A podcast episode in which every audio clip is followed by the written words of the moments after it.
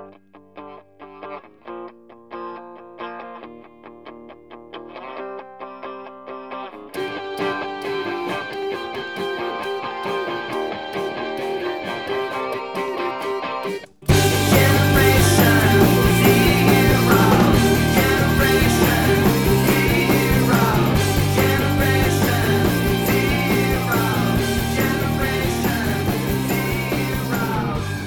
episode 383 of TechZing, hosted by myself, Justin Vincent, and Jason Roberts.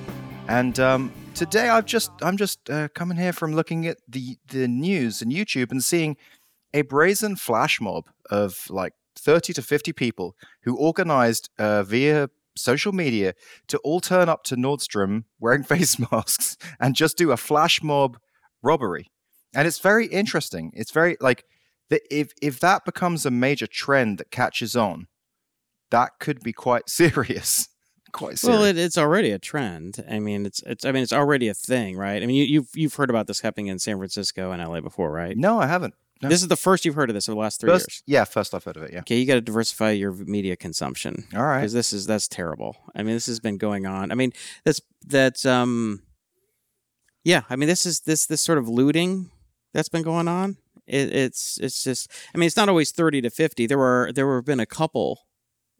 You know, actually, no. There's been a lot. Like there's like of Targets and you know WalMarts or whatever. Some big ones. There's been some some um, you know, there's been Target like smaller stores like a Gucci stores and How many people? Like, what's the max? well, there's been some that's been, you know, obviously there are there are like massive ones when you have hundreds of people, There are. There. but there but there are um smaller ones of like 20 to 50, which is like an organized hit.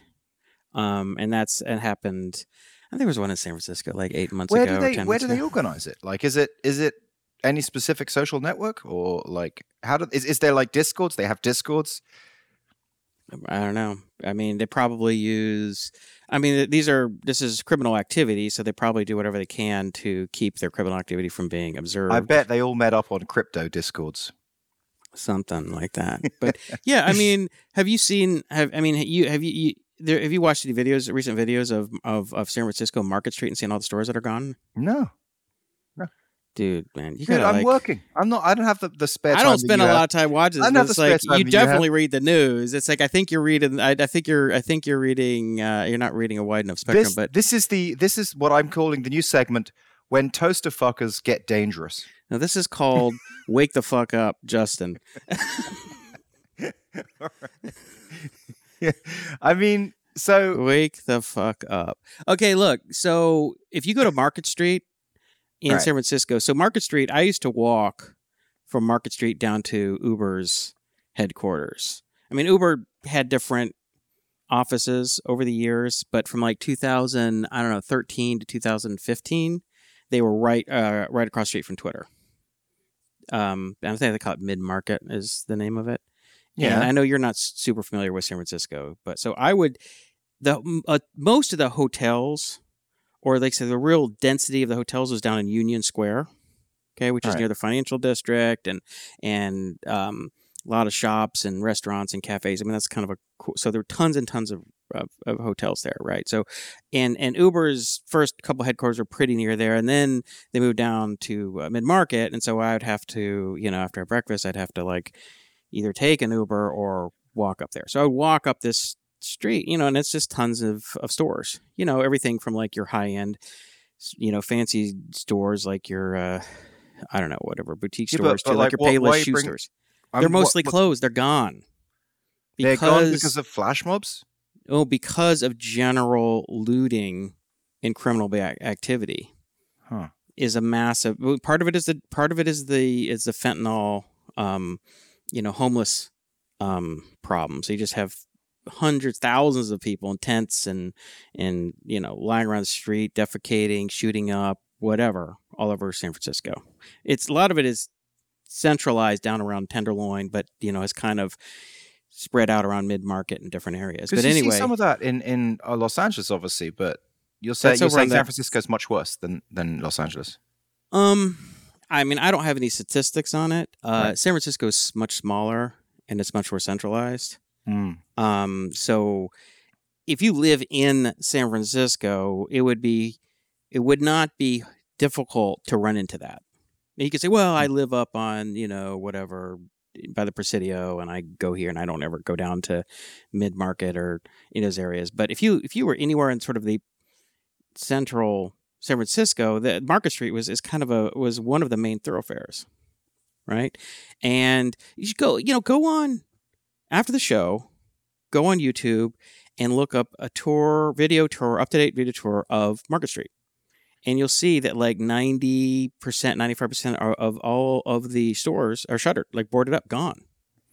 I and mean, it's because of stuff like this. It's interesting, but um, but obviously, it, it can't be just because of this. It, it's obviously just just general bad looting and people like criminals and stuff like that. But I mean, just specifically talking about this, I'm thinking like uh, like how how big can this get? Like, okay, okay, so, so it's been you, are you even aware of why this is happening? Are you you're not even aware why this is happening, are you? Tell me why is it happening? So it doesn't Tell sound me. like you even have. Dude, I'm always up to, to hear your um, opinions, your education. Tell me, like, go for it. I can't remember. I can't remember what movie I'm thinking of. There's probably the guy goes, "You don't know what the fuck is going on, do you?" And the guy's like, "Huh?" He's like, "You, you know, it's like you." I try to remember why, what it is. I wish I could. Why is this? It. Why are these flash mobs looting? Like, what? Where, where does it come from? Okay, so you know, um, essentially, okay, we're not going to go back to Rousseau. we're not going to talk the the the the inherent nature of man or, or anything like that. But what you know, in re- what what changed recently, and particularly in San Francisco, and LA, but Chicago as well, and I think I think New York had some of this, but but the, the worst of it were were uh, of it are, are those three cities, and the probably the worst of the three is San Francisco. And what happened was, um, you ha- you had some anti-carceration district attorneys elected. Now, district attorneys have discretion in terms of what crimes they're going to prosecute. Right? Do you understand that? But the only thing I'm talking about is flash mobs. I think you're talking I'm trying to explain different. how this works because you're you're so confused about all this. I need to build but, a little foundation mobs, for you. But, but flash mobs is not is not. No, no. Flash mobs is just be- uh, because of toaster fuckers. I mean, basically, flash mobs comes about because of toaster fuckers. It's the, Justin, the you internet. are to- you are so fucking confused right now. It's just all right, unbelievable. Let me okay. let me explain what's going on. Okay, you, you explain. I so um essentially what happened is you had these anti-incarceration DAs that were elected, and their idea was that um, the police and uh, and the district attorney's office were fundamentally racist in nature because there were uh, as a proportionality of crimes and and who was being in, who was in prison was primarily black. They were like, this is racist. Okay. Okay. Okay, we got you got that. You with me still? I'm with you there. Okay, I'm, so I'm trying to see how this gets to flash mobs, but keep keep oh, going, keep going. Okay, so so and so you could see how a lot of people would go, yeah, like is are are, are you, know is is there is there some is there some inherent unfairness in the system, right? So a so there's you could understand how people might think that and say we need to make sure that our police and district attorney, that our, our, our, general legal system is not racist, it is unbiased. And if you commit a crime, you go to jail. If you don't commit a crime, you don't, or you're prosecuted or you're not prosecuted, right? Okay. So, um, the Chesa uh, Boudin, Chesa, Chesa Boudin, I think is his name. He was the uh, district attorney for San Francisco. And he was, um, one of these district attorneys who basically would not prosecute low end property crimes. Right? And so, and this was all, this all started, it was in, right around the same time as the whole defund the police um, push. Right? So, was there flash mobs in London then? Okay, let me. Do you want to understand this or do you not? Okay, okay, it? keep going. Yep. Okay. okay. So, what happened was, um, and then there was, and then there, I think there were was something to do with they, they, I can't. I don't know if this was prosecutorial discretion or there was um, an actual law passed, but basically, you were not. They were not going to arrest someone. It was not. It was no longer be a felony if you stole less than five hundred dollars worth okay. of value. Okay. Um, I think it was more prosecutorial prosecutorial. And the reason why they did that was to be for anti-racism reasons, because so that so the stuff police like that, right? couldn't target uh, Okay. on a racial basis. So then what happened is uh, the police were were getting it in the teeth. The police were being called racist and thugs and fascists and everything like that. And so, and in combination with the lack of support from the district attorney's office, the political pressure on them, uh, there was some reduction in funding. Um, they lost a lot of police officers in some of these cities, particularly San Francisco. So I, I can't remember what the numbers death were. or they, they left. They left. They just were like, "I'm done. I'm out of here. This is terrible," um, because they were being accused of of being corrupt or incompetent or both. Uh, but then what was also happening is they would arrest people for crime. They would bring it in, and the district uh, district attorney would let them wouldn't prosecute. them, Would just let them go. They were not prosecuting Okay. this, and that would happen over and over and over again. So you had these. Plus, they they introduced a new like a.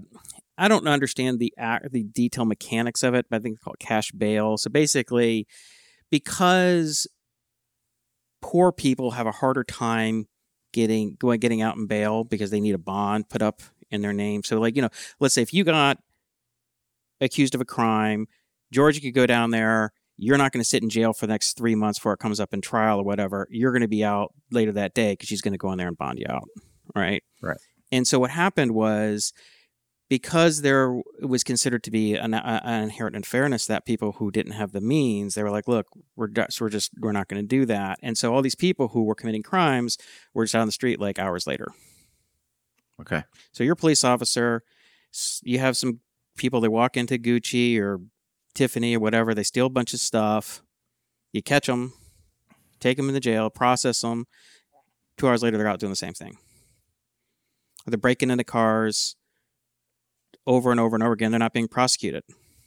They're not being charged. They're not being prosecuted, and they and so the police officers are were quitting or were quitting, and the ones that were there are just like this is this is stupid. And so then what was happening is um, people would report these crimes, and the police wouldn't even come. They like it's not even po- it's not even there's no point in even reporting them. There's no point because the because you know in terms of breaking place, if you if you park your car in San Francisco, there's a really good chance if you have anything in there, potentially it's going to get smashed. The windows are smashed. Like don't go in there with a car and park it anywhere. Um, because because hey, not only going to get broken into, but no one's going to do anything about it. You're certainly not going to get your laptop back or whatever, whatever you stupidly left in your car. Um, and then of course you're going to re- get your- pay to get your car repaired.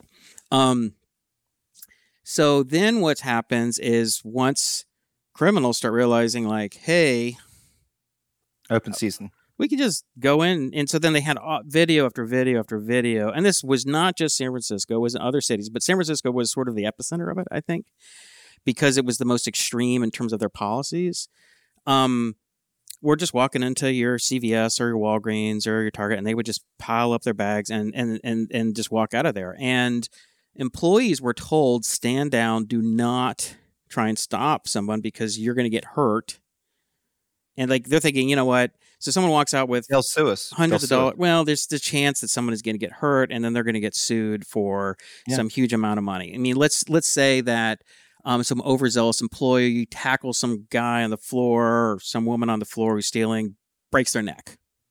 Yeah, because they're not a course. trained police officer. They get a little overzealous, and now we got a multi-million dollar lawsuit that Target or something. So they're just like, you know, we can't. And um, but so there wasn't a whole lot they could do, and so they would, they you know, they priced in a certain amount of um, you know, for what they call this, I can't remember slippage or something like that when you know stuff like that happens. breakage. What's Breakage. it called? Well, I thought I think it's called breakage, but I um, could be wrong. No, that's for broken stuff. Sli- I don't know. But regardless, and then what happened is you have people who were maybe not necessarily criminals, but but not necessarily upstanding sim- citizens were like, hey, I could just walk into Walgreens and take some stuff, and no one's really going to stop me, right? And if you're Mhm. poor, you're like, you know what, screw it. It's I a need- new uh, I need some toothpaste it's- and a it's like a- toothbrush, and I'm just going to go in and, and, and grab some stuff, right? cut out the middleman of the whole having to earn money. Well, or having to pay for something, right? I'm just going to walk out, right? And so this started happening more and more and more at these stores, and then the and the more and and then some of would you know you can imagine these are like, hey, this is great. I need something. I just walk down the Walgreens or I walk down Target and I just get take it. People give me a weird look. I don't give a crap. I got a mask on my face. Screw them. And you walk in with two or three or four people. You all do it at the same time. It's even easier to just walk out and not even feel bad about it or feel like you're going to get caught. And so there's tons of videos on. You. I mean, you could watch you you you could watch days of videos on YouTube or Twitter of people doing this all over the country. It started in San Francisco, primarily in LA, and then it started to spread. And so people start getting the idea. Hey, that's a great idea.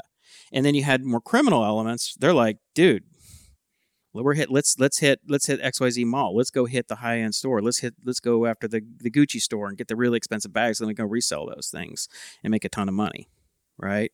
So um, and it's spread and it's continuing to spread as it becomes more normalized. And like I, I, you know, I told you that you know whatever it was like a month ago or two months ago when I was at the local uh, CVS and you know, guy did that right when I was there, and I asked the um the employees about it. I like, "Does this happen much?" And they're like, "Yeah." They were like really discouraged. It was very it's very demoralizing, right? Even if you don't, it it's like not going to cost them anything, but it's just really depressing when you're walking around and discouraging people just coming in and you're running a store selling stuff and you have people just walking in and stealing stuff and no one's stopping them.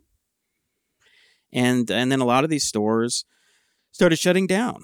I mean, someone would say, well, someone would blame the crime outwardly. Some would just say, well, challenging economic conditions, changing environment, whatever. But um, a lot of uh, a lot of stores, and especially chains, would start would start would um, start shutting down. And so then places where it got really bad, like on Market Street, you look at it and it's like, oh my God, it's a ghost town now. I mean, what used to be a thriving commercial thoroughfare is like a dead zone. Union Square. You know, I haven't been there and I haven't seen a video that recently, but I heard a lot of people report it's like just it's nothing like what it used to be. I mean, it used to be just like very kind of a Tony area, really high end stuff, really nice restaurant stuff. A lot of it's just boarded up. And the, and the reality is, is like if you're not going to prevent crime, you're not going to prosecute crime, you're going to get more crime. That's the bottom line. That's the truth. You don't. You, you, want more of something, incentivize it. And by saying, "Hey, you can have stuff and not get," not only would not get prosecuted for it, you won't even be stopped, arrested. They're like, "Oh, you're not. No one's even going to stop you." Yeah, I just did a little Google um, and see that it. You know, there's a lot of stuff coming from a few years back as well, um, starting in 2020. And so I just, I haven't. I guess I just haven't noticed it. I mean, well, that's perfectly possible, dude. Dude, look. There, there's been times when I've said to you, you know, different artist names, and you've looked at me with like a no, no, no, no, no. Okay, Here, th- this is right. Obviously, I don't. I'm not like it's I'm, uh, perfectly. No, no, I mean, I'm not a bad person because I don't know this. Like, no, I'm not. Look, I'm not. I'm not like, claiming you're a bad person. this is what's happening in the media. Right. Right. I'm not saying Justin's an idiot. I'm saying the media, you're, you're which is mostly left leaning, has done a had done for a long time a, a, sort of a blackout on it. They wouldn't cover it. They wouldn't yeah, cover it. Bad. It was all over Twitter and YouTube, but they just wouldn't cover it, you know, because it was considered racist why, or was considered would... or was I mean there wasn't like you know everyone there was black or non-white or whatever I mean it but you know it was it was the direct result of a lot of these sort of far left policies that emanated from this sort of craziness of 2020 the defund the police and the non stop prosecuting stuff and get these really activist DAs who just don't prosecute crime and all that stuff just really took off. Everybody felt really good about themselves. Everybody got their like I'm a you know vir- their virtue signaling badges on, right? And then the stuff starts happening, and then you turn around two or three years later, and now you have all these commercial districts being eviscerated. People just leaving. The, the business owners are like, "Screw it, we're out of here." And now you can't hide from it, right? Used to say, well, we're not, the crime isn't really up. This is a lie, which is like bullshit. Uh, it's not a lie, but people stop reporting it because nothing's done about it, right? They don't even report it because the cops aren't going to. The cops are going to come. Why am I going to spend a bunch of time online with someone, you know, at the police department to say, hey, my, you know, car got smashed in and they stole my laptop, right? So, so stuff doesn't get reported, or and the stores don't even bother because it's just paperwork and headache for them. Nothing, nothing's going to happen, right? So the so, the, so there's no reporting of it. The reporters are like, which are left leaning, so there, there's a part of them that are that are sympathetic to this stuff and to, to report that this was a really stupid idea. Maybe had people who had it had had their heart in the right place, but it was a bad idea and and the repercut and the and the and the side effects are that it these things grow and become worse and you see things like these 30 to 50 people breaking into a mall which again is not new but that's just the so there's a there's a video that I was just watching before we uh, jumped on the show. I don't want to get too deep into it, but I do, I do want you to link it in the show notes. Well, I'll I'll link it in the show notes. Just do Sure. it. But basically, uh, a woman from two years ago, uh, Georgia Howe, uh, recorded a video. I was wrong about the Democratic Party. This is my walkaway video, and she just explains in in very nuanced way a lot of the stuff that was you're sort of talking there about. You know, kind of wokeness and this kind of stuff. And there was there was a lot of times where I just I thought, wow, you know, that's that's a good video. So we should we should have that there. But but we we're not a political show really. So No, well, you know, here's the thing.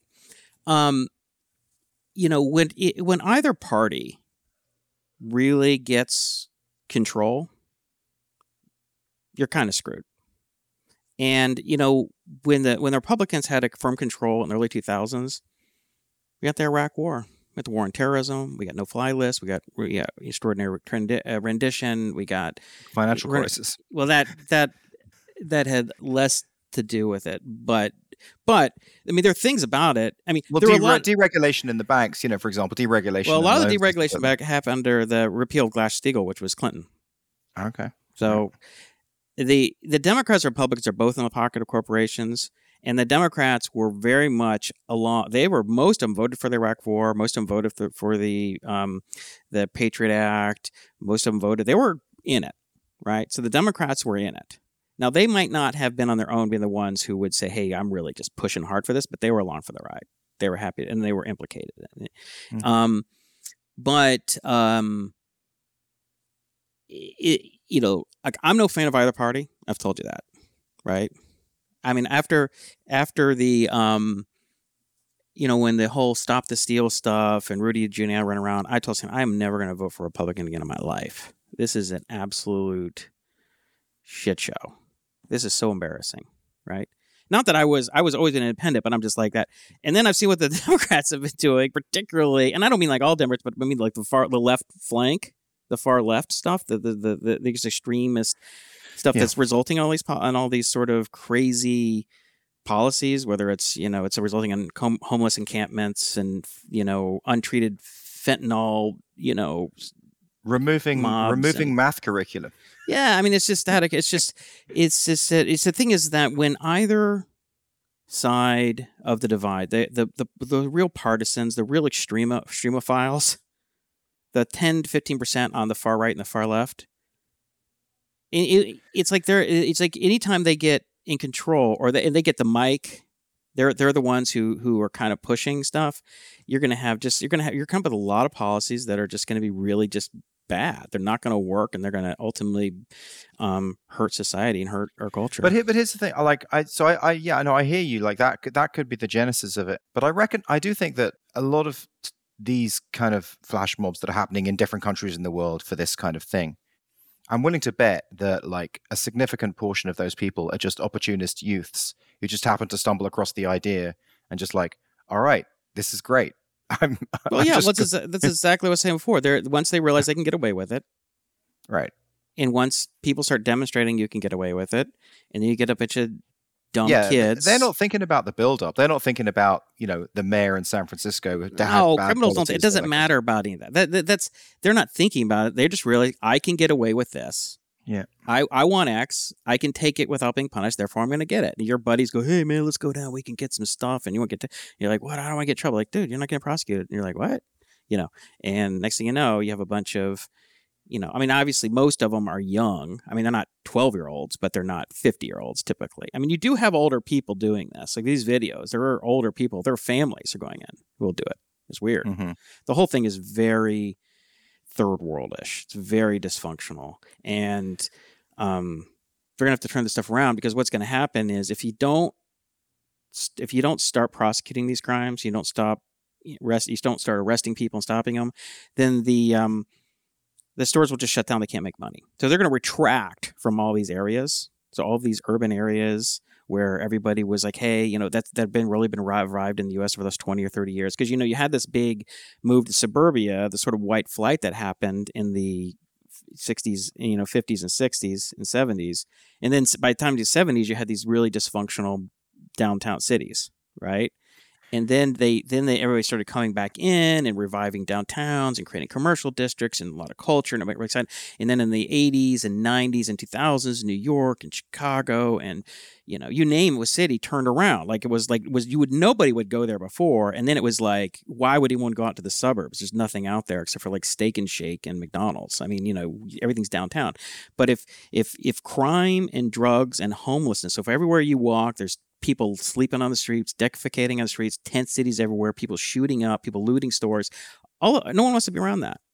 No one wants to be around that. Do you think it's going to cycle back to the suburbs and, and there's going to be new pop up? It already like is. Little, I mean, San Francisco's had like a massive exodus over the past uh, couple of years, and and so what's going to happen is, you know, you already had this remote this remote work um, thing that's happened, right? You had a mm-hmm. lot like so. Let's take just to stick to San Francisco. San Francisco is kind of like um, it's an early version of what will happen to all these other cities in a more in a more extreme. But the other ones are going to follow suit because most of them have similar policies. They're just bigger cities, so they it's not as apparent because it happens more in pockets at first. But first of all, you had you don't have people working in these office towers anymore because it won't work because of all these. Uh, you have all these techno technology people who have a lot of options in terms of work. Right, they can work anywhere. It's not finding a job, and maybe that's overstating it, but finding a job is not that not super difficult. They know they can find a job eventually. Right. Right. So they're like, you know, I really we can't hoard a house downtown San Francisco, obviously, because I don't make a million dollars a year. So we need to live out. It means I got to commute in. Either I got to ride the train, and it's a, it's a pain. I'd much rather work at home. Okay, easy easy to understand why a lot of people might want to do that, especially if you have families, you have kids, right? So then so what happens now is these these offices are largely um, unoccupied, and so there's this huge um, bubble, or not bubble. It's a huge um, crisis among commercial real estate because a lot of um, a lot of tenants are, are, are, are have left or will be leaving, and they're not going to pay a lease on these on the on the space right? And these commercial and the people, the companies or the, who own these office buildings are not going to make payments to the banks on on these uh, on these buildings because no one wants to live down there because no one wants to work down there because of remote work. But also, and then that's a huge crisis because you have this massive multi-trillion dollar exp- uh, uh, debt uh, of, of, bad commercial debt because they can't pay because people don't want to work um, you know, downtown. But let me just say one last thing. Let me just say one last thing. Let me just, I know, there's just one last thing. I know. I, just, you're always saying, you're always saying, don't let me speak too much. Don't let, like, okay. don't, stop me from monologuing. But I just have to, to get a fucking word in. Anyway, go on. Just say this one thing. so you, the remote work is was was sort of like a, a big the a big driver in this, but then because of all the all the crime and homelessness, and and uh, that's exacerbating that greatly. People like I, I don't want to work down there. It's not safe driving. It's not safe riding the BART. It's just a it's a shit show. So something that struck me as a bit suspicious recently is there's been so you know how um, with COVID we had the study that showed us that it wasn't the the lab leak because the study was so important. You know, no, there's no way it's lab leak. So there's a lot of studies coming out that are saying remote work is bad. Have you noticed that? Have you noticed how many studies are coming out about that? Oh, we did a study. Remote workers really, really. Something on Hacker News this morning. I mean, I've seen people complain. I've I'm just wondering, people... is that the same? Is is is that like? A, I wouldn't be surprised to find out that those studies were sponsored by the people who are like losing all this money. You know, well, all the all the you know the re- the realtors. You know what I'm saying? I don't. I don't. Uh, you know, it was funny because the number one comment on Hacker News was kind of uh, arguing against it that it, that didn't make a whole lot of sense because um, that there be no there.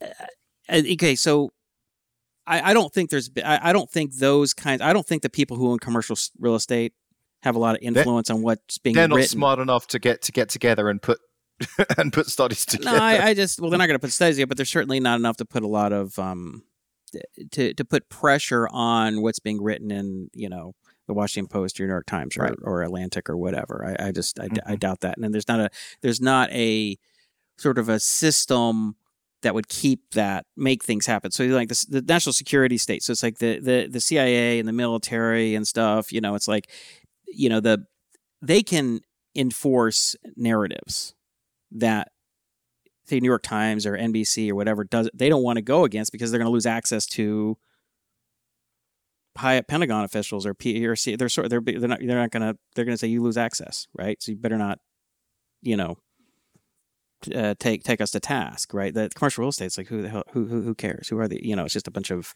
uh, no name. I mean, might, there's a lot of wealth, but it's a lot of no name. You know. Let me know kind of, when you're ready for a segue because I've got a segue that that actually works very well with what we've just discussed. Okay, but let me just okay. So great. Let me just finish finish this up. So, um, I don't think that's happening. I mean, I think there is probably there there are a lot of reasons why certain comp- or companies would want people to come back to work. I think there's a lot of fucking off at the. I think a lot of people are not getting doing a lot of work, and right at, at home. Some people are hyper productive, but I think there's a lot of people who are not really working that hard.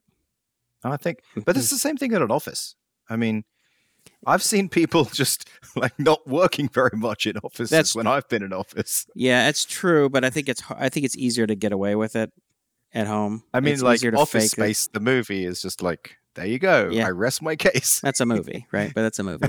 Um, yeah, there are definitely people, but it's it's harder to just like totally bullshit and uh, you know just okay. like screw off and head out and go to the gym or whatever. You still got to sit there at the computer. I mean, there are people kind of like having kind of eh, not very useful meetings and kind of chit chatting with people, but I don't know. So anyway, that but but it doesn't necessarily mean how productive people are it's the perception of it too right? So if you are a company and you think there's a lot of people working for you who are not doing much or you're not being productive or you're worried that that's not happening you're like, we need to get people back to the office. This is where collaboration happens. This is where things happen. So I think there's a fair amount of that. I mean, there's a lot of voices on either side. I think it really depends on the person, depends on the industry and the company. Uh, there's just so much that impacts it. You have smaller company, you can get away with. If a more technology oriented company where maybe it's software and uh, you know, it just there's so much context that you could you could make the argument very conclusively, uh, depending on who you're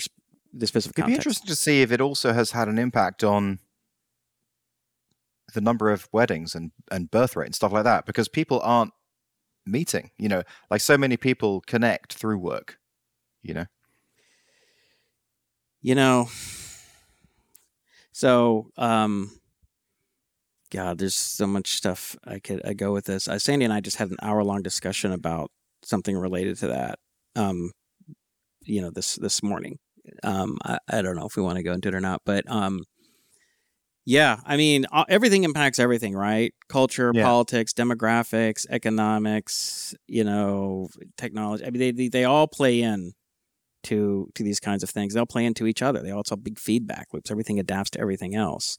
But um, oh, one thing I was going to say is so one of the problems in San Francisco now is you're having this exodus of companies and people, and as the people leave, the companies leave. They're like nobody wants to work downtown San Francisco anymore because uh, it's not safe. And now, um, and then, and then all of a sudden, you know, these cool coffee shops and cool lunch places and stuff close up. Because yeah, because they're not losing the foot traffic, and because there's like tent, there's tents and stuff out front of the place. Nobody wants to go there, right? Again, again, hurting society because people aren't cross pollinating, people right. aren't meeting new people, relationships aren't being started. Yeah, but but the the point is that that's the the point is this the then what happens is the the companies leave the small businesses, the retail outlets, the stores, the restaurants leave, the foot traffic leaves, the tourism leaves because you can't you can't you can't you can't bring tourism there if you don't have any place to eat and you yeah. know go to. It's like it's a bunch of closed buildings and and um you know and, and that's one thing about San Francisco. It's a major tourist des- destination, but there's you know it's like nobody's on the streets anymore. It's compared to what it used to be. You look at like 2019, it was super busy so much of the time. But here's the problem: when everybody leaves now all of a sudden you can't don't your your taxes go way down. You can't collect taxes. So now you hmm. can't mm. offer services to people who you'd like to help because all the companies that pay all the taxes and all the commerce that happens isn't happening anymore. Yeah. And so now you get this sort of doom loop where things just get worse and worse until somebody comes in and you have to have this really concerted effort where you try and stop the bleeding and turn things around but, but didn't they didn't they do the exact opposite in New York? Some some mayor came in and did. Was it even Julia? I don't know. No, it was, it way Giuliani? before. It was way before Giuliani. Like, so- someone did like one strike and you're out kind of thing. Like they were super hard on misdemeanors. I, I don't And- remember, but you're right. The '70s. I mean, it's New York was kind of a, it was a dump, and it was really dangerous in the late. Like it's like when the whole um all the social upheaval and all this stuff happened in the '60s, and things got really bad in the '70s. Yeah, it was a very it was a very rundown, dangerous place in in a lot of areas, and um.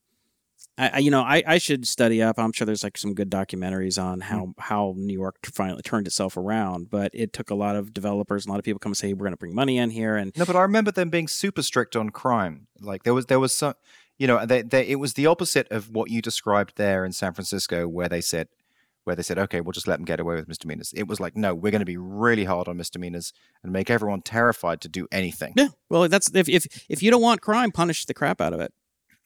Now it may not be fair. You're going to catch some people up who who who maybe are who are like, hey, they didn't do a whole lot, now they're in jail for a year or two, and they you know or whatever. I mean, you the Yeah. drug the drug um the war on drugs is pretty unforgiving. You know, you sold some cocaine and you're in jail for 10 years or whatever. And there's some pretty harsh penalties for people who didn't do a lot. But um, for people who are actually engaged in sort of uh, very harmful criminal activity, assault, rape, large theft, you know, recidivism, I mean, it's like they're not doing anything. So you go to Singapore, there's no, no nobody steals anything, right? Because they don't fuck around in Singapore. In certain countries, they do not screw around. They do not tolerate it, so it does not happen. If you tolerate it, it's going to happen. If you want more of something, incentivize it, and it's, and you can incentivize it by just saying, "Look, we're just going to not penalize it. We're going to not really talk about it. We're just going to, Are you ready for my segue? yeah, go ahead." Um, this is a blog post. Uh, well, no, it's not. It's it's an article on Washington Post um, that I uh, that I had noted. Do you avoid the news? You're in growing company. A lot of people are not watching or reading the news as much because it makes them feel sad or scared. And by the way, I'm one of them. the study found that many many people are skipping news about wars, politics, and famous people. Less people are watching news channels and visiting news websites. Some believe that the news focuses too much on bad things and that we should share good news. What are your views on this, Jason? Well, there's like what we what what people would like to, to to be the case, and then what actually works as a business. The reason if it bleeds, it leads, and that's because that's what draws people attention. It's like you're driving on a highway, and you know there's a car accident. You look, can't help. Rubbernecking. How many times have you driven by a bad accident and not looked? Zero times. Zero times. And the reason is it's um it's like we're we're uh you know we're sort of it's in our biology. Like like when something bad happens you're like whoa what happened? What happened? You know?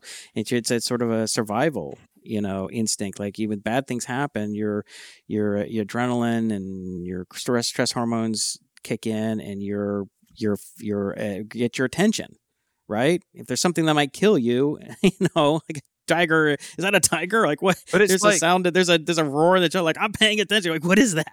Or someone said hey like you heard the about ralph? he got eaten by a tiger. Like, what? Where? Oh yeah i was like three you go the river. Like jesus what happened? Like don't go over there. You're like okay i'm not going over there. Right? So we're primed to that. And it's like you know well you know we do like good news and everybody likes watching videos of kittens and puppies sometimes and goofy things and it's fun. Um we also uh you know we can't help but be um be uh, engaged by negative scary dangerous stuff. And and and the reason that newspapers and local news and national news they cover this stuff primarily because that's what people will watch. And if people would watch the fuzzy warm wonderful things all the time they just do that but people don't watch it. They want to make money. They're businesses right? It's like the second wave of uh, the end of newspapers, or maybe the third wave.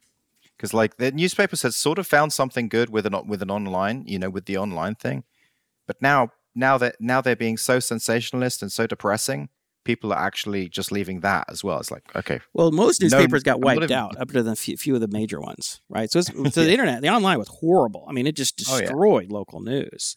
Um, Yeah. The only thing it's been, you know, good for ultimately was uh, is like New York Times and a couple of the premier things. But even Washington Post has lost a ton of money. And there was an article that's like, yeah, you know, ten million they've lost or no, something like that. 100, No, no, 100 million. Oh, sorry, yeah, I, I, I, was I think it was like over a one and a zero. No, it was two zeros. Two zeros. So it was a lot. And Yeah. um you know the so what happened with like New York Times and Washington Post is um so New York Times in particular, so they they basically did the same thing. Washington Post followed the New York Times lead. Is New York Times wasn't sure what to do with the online situation. They were like, it was it was it was hurting their business. So like you know, people were fewer people were buying newspapers, and because initially they were just giving it a, giving it, you could just read New York Times stuff online for free, and which is what people would do, right? And then they're like, okay, we need to. Uh, this is not working. our business is eroding and so they ran the experiment of of like we need to start charging for our content we'll give a little bit away and we'll start charge you know and i'm sure i'm sure some of our listeners say hey i i really dug deep in the story i can tell you all the nuts and bolts of it i i mean i've read about it but i can't remember all the nuts and bolts but that's essentially what happened you know but then what happened w- when you do that is that you can be captured by, the, by your audience right new york times ends up with something like 4 million subscribers right? And who's primarily subscribing to the New York Times is much more on the left side of the aisle. But it got but it went yeah. much further left than it was. So it was much more centrist with the left bent and went much further. And the Washington Post did even more. So they got they they so they became captured by the audience, right? And then when this that is all happened, part of the same loop the same loop we've been discussing up to this point. Yeah, it's a different kind of loop. And so then what happens is you, and, and so within, and then I think, um, I think it was Bari Weiss who pointed this out is that the New York Times writers, their their primary editor was the was Twitter, because Twitter is where all, everyone in media, in politics, and everything hung out, right? Hmm. And so if you post something on Twitter, your story, your byline, and it's it's a big hit and everybody loves it, you're a superstar, right? You do that enough mm-hmm. times and you're getting a promotion, right? You're you're you're you're getting to write about stuff you really want to write about, oh, whatever. Got it. Got it. So and then everyone applauds you. You write stuff that goes against the narrative. Like what the, what the hell are you doing? This person's a, a, a, an apostate, right? And they get ostracized. At the very at the very least, they get ost- ignored. Largely, they get ostracized. People just like I'm not going to follow you on Twitter. People like I'm going to cancel my New York Times subscription because this bozo writer is writing these things that are obviously just wrong or evil or bad or whatever, right? So you get that kind of stuff, and it, and it, and it, what it does is it um, punishes and disciplines the writers and the editors at these papers, and so they fall in line with their audience that that, that they are now captured by because before they had they made a lot of their money um, uh, partly off subscriptions, but also um, was diver- more diversified because you had your advertisers, and so they could be much more moderate. They could be much more even, but it's hard to have in that kind of be that even handed when you're captured by the audience. Now you could say the same thing about, um, you know, Fox News totally captured by their audience, right? No question about that. But even the Substack writers talk about that. They get captured by their audience. If you start out and you start this cool Substack and you're writing about, you know, you know why the why the um, let's say you start writing writing about why the right is bad, right? And then you go over and you say, well, you write a couple things about why the right is good, or do it the other way, right? the left is good, and then you write some the other way, and all of a sudden people go in and cancel their subscription to you because they think you're they they're like this. What are you doing? And they lose money. And they're like, I don't want to make less money. I was making twenty thousand dollars a month. Now I'm making twelve thousand dollars a month, or I'm only making eight thousand if I keep writing these stories. So I'm not going to write these stories. I'm. It's it's it's it's much easier to say, you know what, I'm just. It's just not worth it. Like you know what? It's just the. Yeah. It's just the same principle as movie sequels. You know, like people just like what they like, and they want more of that. Yeah, but so the so so the problem is what this leads to is a situation which I was giving you a hard time for. And again, I, I didn't mean to say you're clueless or out of the loop. I mean, I was saying that you didn't know what was going on, but uh, most people don't know what's going on because they're captured in their filter bubble. And they're like, you're like, dude, I, you know, I, I turn on Google News and I read a few of these things. I, I haven't heard about any of this stuff. So, okay, that's fine. But mm-hmm. it's like, there's a huge thing that's happening that's transforming downtowns and an educated person who's online knows what's going on you isn't aware of it. That is an indictment of our media landscape not of you. That must be it's interesting because it was google news that that sent me to that. So and i've noticed that google news is sending me to more things that are would be deemed right.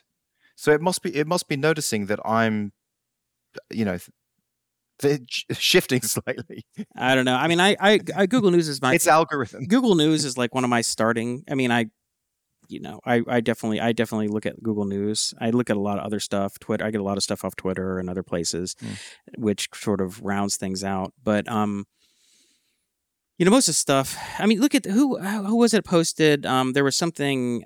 I think it was. Geez, I don't remember who. I don't want to give the wrong credit, but there is a. Uh, there was a couple of sites that rank or rate how left or right different um, Oh yeah, media was outlets were. So- yeah, because we, we we were both posting links in our JR and JV links in the Discord, and someone had posted. Because I made Well, a I made a complaint about the media being biased, and and you need diverse. I was saying somebody we need to diversify our media landscape, and someone said, "Here, check out this site," and it was great because it really was pretty accurate. I think if you're what you would instinctually think, and you'd say, "Okay, MSNBC is farther to the left than CNN, which is farther to the left than this, which is farther to this is farther to the right," and then you have Fox on the right, but then you have like the media. What's the I don't know Newsmax, It's just further. You know, like it was. It, it showed where everything was on this. This is the all allsides.com. Is that it? Allsides.com. Yeah, media bias. It was, and I, I- mean, you know, I, I felt like it, it, it was pretty, uh, pretty fair. And one thing was also it was funny because you could see over time because you saw CNN, CNN pivoted, went way farther to the left in Mhm. 2020, 2021. They really leaned in hard to the sort of the the the all the, the wokeness and everything. And then that started hurting them because what happened is is at the height of the pandemic and the pipe of the 220 stuff the george floyd aftermath and all that stuff and everybody just hyper focused on and thinking about these things.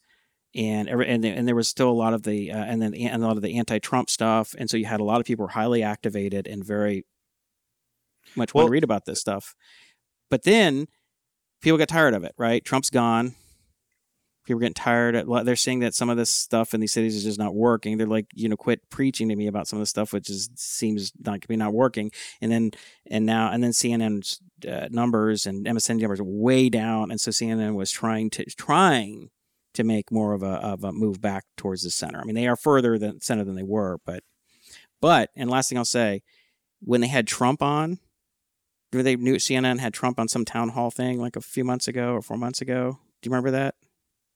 Yep. Yeah. And there was pretty much a meltdown at CNN by the employees. It was a is a full on meltdown, and um, Anderson Cooper had to come on and apologize for having Trump on because it made so many people so triggered and upset at CNN, and and they're and I'm like, so they're totally captured. I mean, you may not like Mhm. Trump, that's fine. He was president for four years. He could end up being the president again. And if you cannot even have that guy on for a like a, a, a town hall series of questions without just like having a you know your entire audience melting down, you're clearly pretty captured, right? Yeah. I mean, w- Yeah. I mean, I mean, you'd have the same reaction if Fox couldn't have Biden on. If like, it might have they had Biden on, no, of course. and and, they, and and and then Fox News had people had had employees crying and people flipping out and thre- threatening to quit. I mean, you'd be like, "Whoa, what is going on?" So so that capture, but thing everything has a feedback loop because then what happens? You get captured, you know, I mean, I think what uh, you, you you you know, you, people see that you're captured and they see you're you're you're a very you're serving very narrow narrative, and people start stop will punish you in the end. You'll you'll never you'll never grow beyond this sliver. we hit 200 people in the TechZing Discord. Is that our new metric? And now I know that you you really enjoy uh, the Discord, and it's um, something that really appeals. Um, Okay, so just just is referring to our pre our, our, our, our about three minutes of pre of discussion on this show and uh, about about the Discord and um Basically, it, it it's it's a distraction for you. It's a distraction, and that's fair enough. I mean, it's a distraction, and but for me, it's great. You know, it helps me a lot. I know you you you, you. uh you're uh well I think you get uh uh, you get a, a lot of well it's just the same with the uh, virtual Irish pub, pub Yeah. right But it's only it's only a distraction for you because let's just say if you weren't doing anything else, if you weren't building Math Academy and didn't have a whole bunch of important shit to do, you probably wouldn't feel the same way, right? Like you probably be No, I don't More interested so, no. in Well, let me ask you this. Let me ask this. How many um how many friends do you have that you speak to rarely? regularly. Yeah. People Regularly or did you say regularly or rarely? regularly. Regularly. Without and I, I don't mean like um your friends from Ireland who come for a visit every two or three years or, or um and and Georgie doesn't count and I don't count. And no one that who who, who what adult and, and people you work with who, who but who how many how many people do you like Do people I work with count? Nope. because they're not real Uh, friends. They're I have I have uh, none. Right. So this serves as your social center. This is Correct. a really great social outlet for you. And and and and I will um you know be the first one to admit that we have a fantastic group of listeners. I mean, I have I don't remember meeting, and I'm not just saying this because I'm captured by the TechZing audience because I make so much money off it, you know, whatever. it's such a financial boon for me. No, um, it's uh, it's that every time I've met them, they're smart, thoughtful, interesting, polite people. They're great, and they're and and and they're and, they're very and, they and every they all seem to be quite expert in, like you said, at least one thing, or if not multiple things, right? Hmm. So they're it's an they're an amazing uh, resource, you know. And I don't know, we've met probably what 30, 40 in in person over the years, at least, and some, you know, we've become closer friends with just because we've known them in different contexts, but um, so uh, they're great people to to to, to talk with.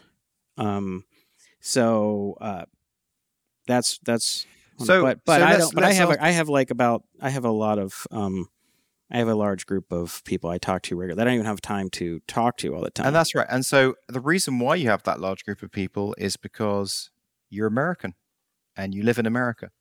And all my people are in Ireland and England. so but so- that's not the see see. But you've been in America for since two thousand eight. Yeah. So you've been here for fifteen years, and you haven't. well every every person uh, all my friends have been made through the show basically. yeah. You know what I mean? Yeah. Like uh, I met you. like you're my kind of my first American friend. Right. And then we did the show and then and then everyone else I met was through that.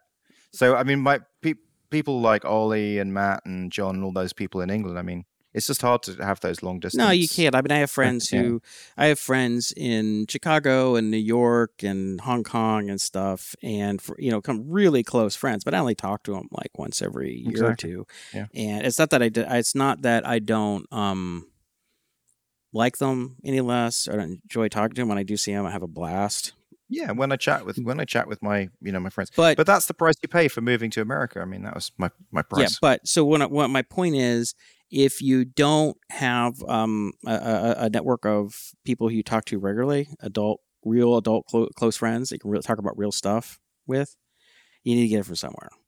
And I think Right. for you, Discord serves sort of that purpose, just like the uh, uh, the Irish pub. I think it's something you're naturally good at. You naturally enjoyed. You get you get the social connections and stuff, and the social sort of interactions, you know, th- that you need. And um, you know, I Yeah. talk to more people, so I'm like, okay, so I like the people on Discord, but I like I need I got work to do. like I I I, I, I Right. all the times I'm like, God, I can't get drawn into this, right? Like I'll I'll somebody will I'll post a link and someone will make a comment on it, and I'm like, I need to and it's a good comment. That's the problem because they're they're, they're they're smart people and they make good comments, and that's the reason why you get drawn into stuff. Yeah, well, it's like I need- so it's a lot of times I'm just like I don't I shouldn't be writing this. I should not be commenting on this because I need to focus on what I should be doing, which is working on Math Academy. And so then I, it's just this constant fight with my brain about not allowing myself to get distracted. But then I, I feel a like okay, so I can do one of two. I can do. I have a few options. I want I can just totally ignore it and say, right, Justin, you know what, Discord, you kind of be the Discord representative for us and you post a bunch of links and you know i'll just largely just sort of sit idle and if something i really have to i'll say something or i can engage regularly in which case it's a it's a it's a bit of a bit of a time sink for me. Um, part of me was thinking, well, I'll just post some links up there so that I can kind of telegraph some of the things that we might talk about in the show, and I can kind of give them in front of you a little bit. So if you're like you're aware of some things Yeah. that might be interesting to talk about. But the problem is that people start commenting on them, and then if I don't comment and say, I think what you just said is incorrect, and let me clarify. We can lock. I mean, it's you can lock down a channel so that you're the only person allowed to post to it. Yeah. Okay. Well, that's Would you like to do that? Uh, possibly, but I'm just I'm just trying to explain my thinking. So when you say Yeah, Jason yeah, doesn't no. like Discord, or something, like I'm trying to explain, like okay, if I feel this, pre- if I have a lot of, st- I have so much to Math Academy, I can't even describe it. And, I'm- and and so then I'm always like, what you know, anytime I'm doing something that is either not like You know, you know, I mean, I I don't think you know. I think er- like everyone's on your side and understands that that perspective. Um, so I I just think it's. I mean, I I was just bringing it up. I wasn't trying to yeah. be down on you or something. No, no, I just I just just wanted to just wanted to clarify because they're like, what? Jason doesn't like us. what an asshole. Yeah. like, Um, I'm like, that's not it. I'm trying to just trying to stay focused on and get the stuff uh, I'm, doing. But I, what I've been noticing is that you have these. I mean, people have this. Like, you have these things that you check. Check my email. I check my Google email. Uh, my my personal email. I check my Math Academy email.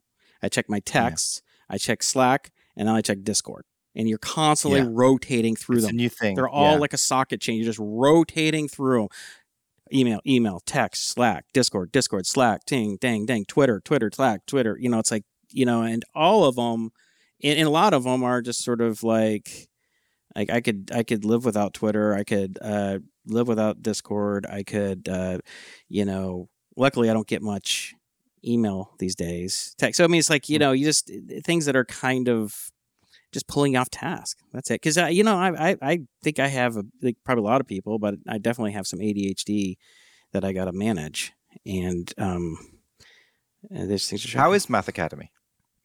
Um? How's revenue? Are we are we up, down, No, flat? no, we're we're kind of just flat. I mean, it's a kind of Flat. summer's been kind of dead. I mean, Sandy and I were just talking about this morning, and she's like, "Hey, we gotta, we have to, um, we got to kick the marketing in gear. It's time." She's like, "I just," she, she was like, "I," she's like, "I start resenting having to deal with all the customer support emails when we're not growing." Or when we're not making Right. any, so Sandy and I don't make any money, right? This is just exactly. work. It's it's it's, It's, just exactly, unpaid it's- work. But it's it's yeah with with unfulfilled potential. It's the potential's there, but it's unfulfilled. but it's not just like fun work. Answering work. somebody's confusion about how to do something in settings or one thing is not fun work, right? And so, she, so if you're not, if you're making a bunch of money, you're like, okay, you know, fine. But you're growing, you're like, we're, gonna, but you're you're just stagnating, stagnating. You know, it's it's just frustrating. How much work do you consider to be fun work of the stuff that you do on the dev? What percentage would you say? I enjoy what I do. I enjoy Because I find I find once you start like working on Nitronote, for example. I mean, I love the overall concept and the idea, and I want to like I really want to take it forward and make it big. But I find eighty percent of the work is like it's it's it's essentially monkey work. it's like I'm just fulfilling features that I know need to be there, and I'm just kind of doing it to fulfill the features. It doesn't feel like I'm breaking through new new ground or new territory. It's like I just I know this product needs this, so I have to build it. I got to work out how to do it. Rinse and repeat.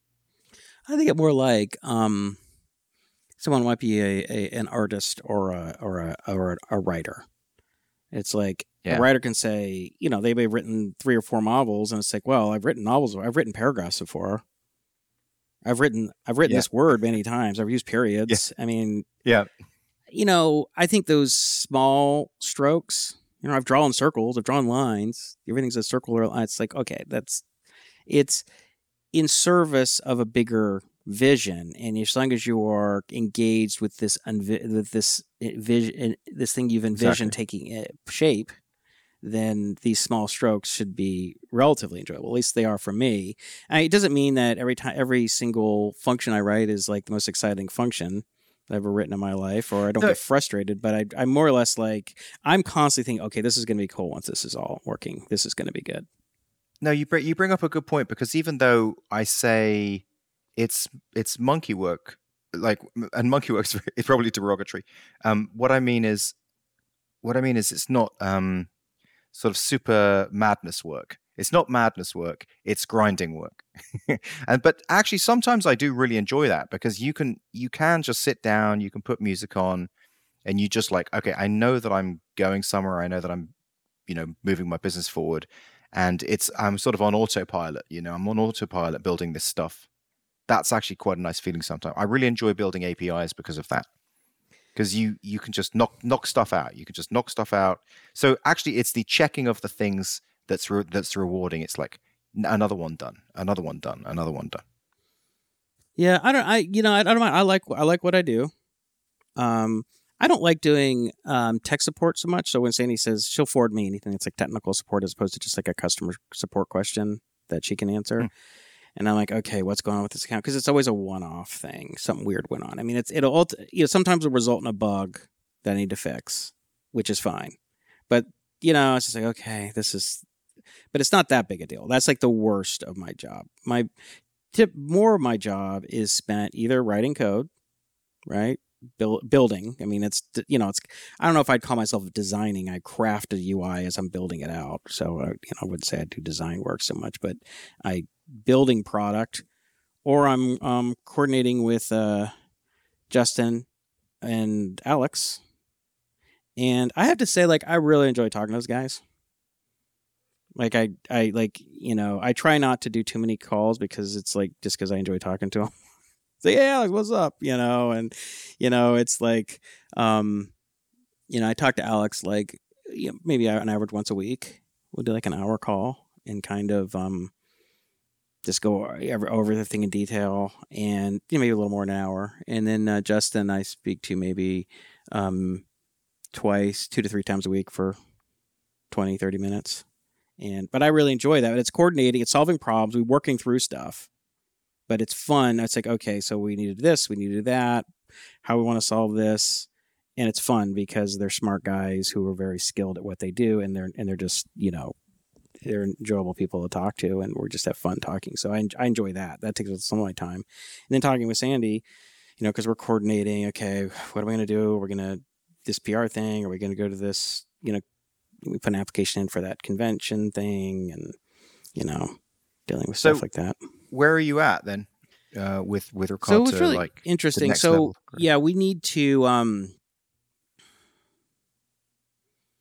So we have the oh, there's some technical things I could talk about, but let me just talk. Let me just kind of uh, take the the ten thousand foot view versus, you know, we could be working on. I mean, we and we will be working on this thing for years.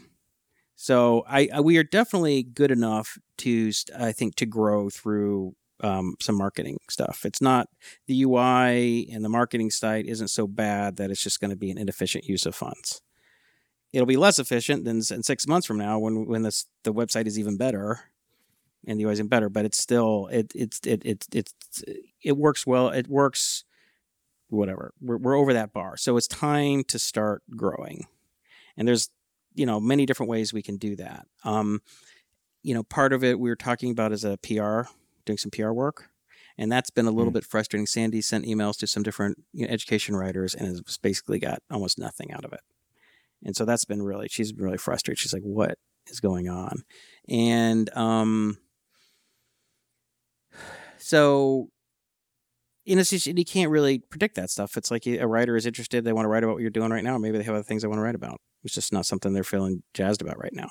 Um, the other thing is, you know, we're that convention would be a way. Go there, we probably make some connections and might get some press or some recognition there. Um, but at, you know, there, there's the whole SEO thing, right? Right, starting to do content marketing, and yeah one thing we're starting to do is kickstart the the uh, Twitter account. Did we have we talked about that at all? Uh, not too much. So I'll just give that this that so Sandy is new to Twitter, has never really used it as no has never used it up until this, and she's like, well, what do I do? What do I tweet or what? You know, like okay, so here's here's what we need to do and stuff. And so um, did I did we not talk? I feel like we talked about this a little bit. Did we talk? Well, uh, one thing one thing that um that I had posted in a Discord channel was that I think that you guys have so much um, beautiful vision, like uh, imagery Visual from stuff. like the the visuals that that that might be something that you could start posting you know every couple of days or something you know one like not all in one go but sort of drip feed it out and maybe just create this surface area of those and then one of them might just hit some mathematician who's got a lot of followers and then that could sort of take Maybe off. But I, I think I think you really got to build this stuff around a, a, a story, something interesting. yeah Um, yeah, you know, a nice picture always helps, but you know, a picture of like a three dimensional graph, unless it's something like, what is that? You know, I,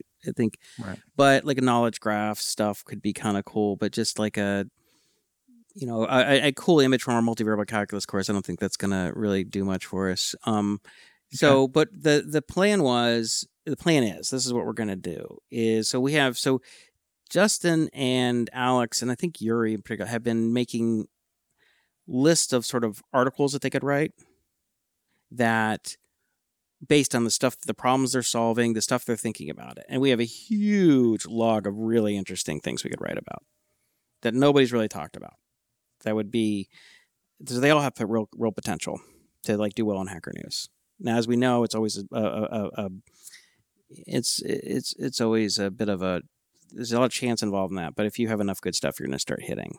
But same thing on Twitter, right? You write something that's really good, somebody picks it up and retweets it, has an account of 100,000 oh yeah followers. you mentioned you we just we slightly discussed last last show and Okay, so we did talk we are about talking this. about Twitter. We were going to do you were going to do the blog post, and then you were going to do a synthesis of it on Twitter.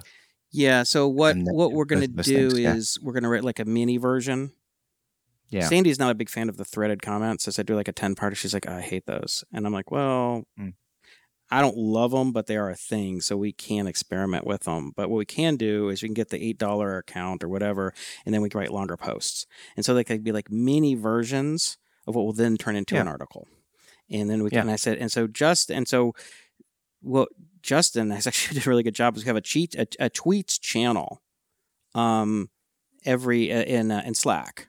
And every day, Justin has been writing a series of like what could be cheat uh, tweets, cheats, tweets. Hmm. Okay. Um, so here, I'll just read one to, for you. Right here's an example. He, he he's got like Jesus, like twenty of these or something. He goes, here would be the main tweets. Why learn math ahead of time? It guards you against numerous academic risks and opens all kinds of doors to career opportunities. And then each sentence, think of that as an extra tweet, uh, ne- the next tweet or whatever. You know how when you take a language class, there's often a couple of kids who speak the language at home and think the class is super easy? You can do that with math. Learning math ahead of time basically guarantees an A and guards against all sorts of risks, such as the teacher not knowing the, the content very well and otherwise not being able to explain it. This is especially helpful at university when lectures are often unsuitable for a f- first introduction to a topic. Of course, the natural objection is won't you be bored in class? But if you do super well in advanced classes, especially at university, then that opens all kinds of doors to recommendations for internships, research projects with professors, etc. Even if you aren't a genius, you appear to be one in everyone else's eyes, and consequently, you get a ticket to those reserved for the smart kid opportunities. Anyway, That's great. Um, so he's got like he's got like twi- so every day he writes one of these, which are based on notes that he's been taking. Because I'm like, dude, every time you think of something or some discussion we have, or you talk about, just write it down. And unlike me, like he's amazing at doing that because I never write anything down. He writes everything down, so he has a huge reservoir of stuff that then we can take this and then turn that into like a, a really well fleshed out So- article.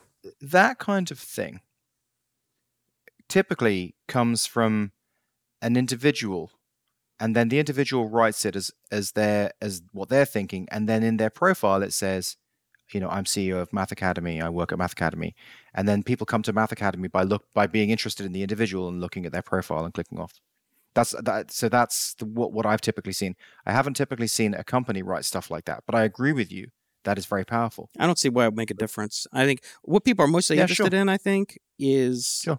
stuff that's informative or entertaining or insightful. Or they just emotion or it gets emotional and they agree with strongly and they're like, yes, it's so true. So um I don't know. So we're gonna start doing that. Good. Now the other thing, just in terms of the marketing, we could finish up this topic. Um just yesterday I got a, a, a- an email from a guy. He's like, "Hey man, it's been a long time. What's up?" Well, I was like, "How's Math Academy doing?" And it turns out he's like a, a real expert in performance marketing and SEO stuff, like Hmm. big, big time expert. and um, he had actually used Math Academy. He and a couple of his kids. They have they they stopped using because his kids weren't using it enough or whatever. But and I, and so we did a catch up, and he he he was contacting me primarily because he wants me to be on a, a new podcast he's going to be um, hosting. Nice. You know, I talk about like the Uber stuff and little math cat, whatever. So, and then we started talking about. I said, "Yeah." I said, "Well, we've we've hit sort of break even, but we need to. We've kind of stalled out. We need to actually invest. We need to start intentionally trying to grow." You know, and and he's like, "Oh," he's like, "Well." And he started telling, and so he has like a bunch of ideas, and he's like, "Hey, let me just let's let's do a call tomorrow. Log in, show me your Google Analytics, show me your stuff." So I'm going to show him all the stuff, and he's like, so he's That's blown good. up like major businesses in terms of growth. So I'm like, let's talk tomorrow. So I'm like, how could we work? You know, like how could we work at work together? What would that look like? Could you know? I'm not sure exactly what he's doing, but you know, that could be one of these sort of luck surface areas. I just got an. I just woke up to the email in the morning, like, hey, what's That's up? great. So I don't know Love it. we'll see. But that's what we need. I need see, um, you know, you and I and everyone here on this podcast could go, okay, how do we grow? Well, you can do you can do SEO content marketing, you can do social media, you can do performance marketing, you can do this and that. And like these everybody agrees these things can all work. But the question is which one to do first, how much to invest in it, and how to how to execute on it in a way that's going to be efficient and effective for what you're trying to do. And what was true a year and a half or two years ago or four years ago with certain companies may not be true with whatever you're trying to do. And um, so it's like you have a, and, and for me, I mean, obviously, I'm already, my time is occupied building and doing things, and Sandy's time is occupied. So you, it's easy to just like not do anything. But you're also like, I'm not 100% sure what to do first. Right. Cause like, you, you know, for a while we were just kind of growing incidentally. So it was like, okay, let's just not even worry about it. It's just kind of growing and let's just build. But now it's like, oh crap, we're kind of stalling out. We need to do something. We need to actually grow. And then it's like, well, what do we do? And and then you re- see an article that says, oh, there's no point in doing SEO until you have at least a thousand backlinks. Well, how do you get a thousand backlinks? Okay, well, I guess PR would work. Well, we're you know, people aren't getting, you know, we're getting, we're getting ghosted by the the writers. I mean, you know, people, well, don't don't become dependent on you know performance marketing because you're just it's like crack and you're just going to put money into this thing and you're giving all your money to Facebook and Google and you're you know it's like okay, well then what what the hell should I do? And you know that some combination of them will work, and you know a lot of them will work no matter what you do, just depending on what you want to do. But like, what what should I do? And so what I need is I need someone who says, "Look, Jason, just do just do this." Not because I read some Hacker News articles about it, or because I heard someone talk about it, because that's what I do, and it will work. I need that. You know, like I read the same damn Hacker News articles. Like I've read this, I've watched the same, you know, twenty SEO experts on YouTube. Like I've, I, yeah, I, you know, but I need someone who says, "No, look, dude, actually, this I guarantee this will work." Yeah, that's so, great. Hope, hopefully, be- we'll see what that phone call tomorrow. I mean, you know, one one of the ideas I had in general, just to, just um, even apart from what how this conversation may go, is hire, hiring someone as a consultant or advisor who's a real expert to give us a battle plan and a roadmap. And it says, look, you know, don't do this. Just like what I've done for other companies is sort of advising consulting CTO because I've saved them so much time by just saying, look, man, hire this guy. Don't hire these. Do that. Just no, don't do that. Do this stuff. And I saved them so much time. Just an hour phone call. So much toil and, and wasted effort. And I want some, I need someone to do the same thing for me. You need a, a marketing, a Jason marketing, a marketing Jason. Yeah, just and and, and then and then you may I don't have to do it. Maybe I could hire somebody who's lower tier who can execute and just say, okay, here's the battle plan. Here's what you need to be doing, and this is, and just do that, and then, and then they can coordinate with the the true expert who's too expensive to do by the hour, but can can just tell you what needs to be happening. So that's that's kind of what I'm about. So, um, how's your uh, project superhero coming on? Um. So, well, I made a little note. Um, I said I I gained like two pounds over the summer Hmm. because I I, Yeah. I think I mentioned I had like I had like what, a total four or five trips over the summer. But You said you'd put your back out last time we spoke to you. Yeah, that was so stupid. Um, Is that still? no, is it's that better. still It took one week, and then I'm a, I got 100 percent after a week. So basically, I lost a week of working out, which kind of sucked, and just Right. being in pain and not walking around like an 80 year old man. Um, I heard Sandy looked at me, and I'm like shuffling around. She's like, "Jesus," like ah, and um, uh, so the, the one of the things that was worth mentioning is I took the summer off from the the the weight uh, uh, the extreme weight loss workout hard. I would, you know, a lot of times I'd be gone like a Thursday or Wednesday through a Sunday, so I'd only get three days in the gym or something. So then I'd go in and I'd do, you know, a seventy percent effort, or I'd lift weights, and then I would eat Mhm. good breakfasts and good lunches when I was home. I'm trying to eat well the days I was home. And then, but but when I was traveling, it was just like whatever McDonald's and pizza and pancakes and all the crap you eat when you're when you're traveling, and um, so I had a very highly active summer with a lot of traveling, and I only and I only put on a total of two pounds, That's not bad. maybe two and a half if you maybe two and a half worst case. So which is totally it's not a big price to pay. Now now I'm trying to get back. Now I'm, this past week I got back to work, and so and then I'm I'm um, I'm trying. I'm just sort of debating what I want to do in terms of my mix of of lifting versus cardio. And I was researching, you know, can I because I because I, I would occasionally see stuff that's like, you know, lifting once a week if you're natural, you're not doing steroids. Actually, you gain more muscle than lifting twice a week. I'd like seen some like, you know, you would show up on my on YouTube or something, and I was like, is that Well, that was also part of the what the the guy we interviewed about slow super slow? as well. Like Super slow. yes, like your your muscles have more time to adapt. That's why you gain more. according to the I, I did another research. I was like, is that true? You know, because no matter hmm. what you read, it- it's like there's always like three three versions of what the truth. Yeah, And yeah, based on yeah. the top things on Google, like you know, go to Healthline or Men's Health, or you go.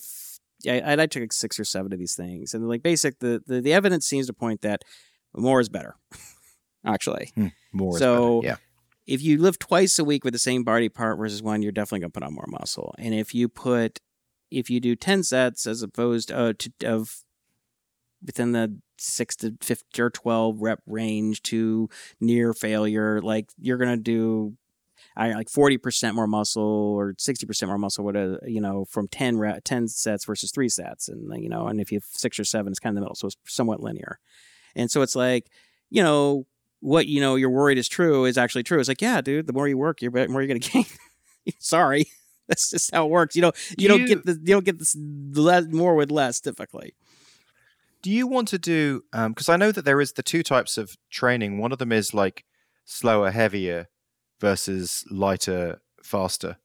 Um, and supposedly lighter, faster sort of makes it makes the muscles look bigger, and slower, heavier makes the muscles stronger.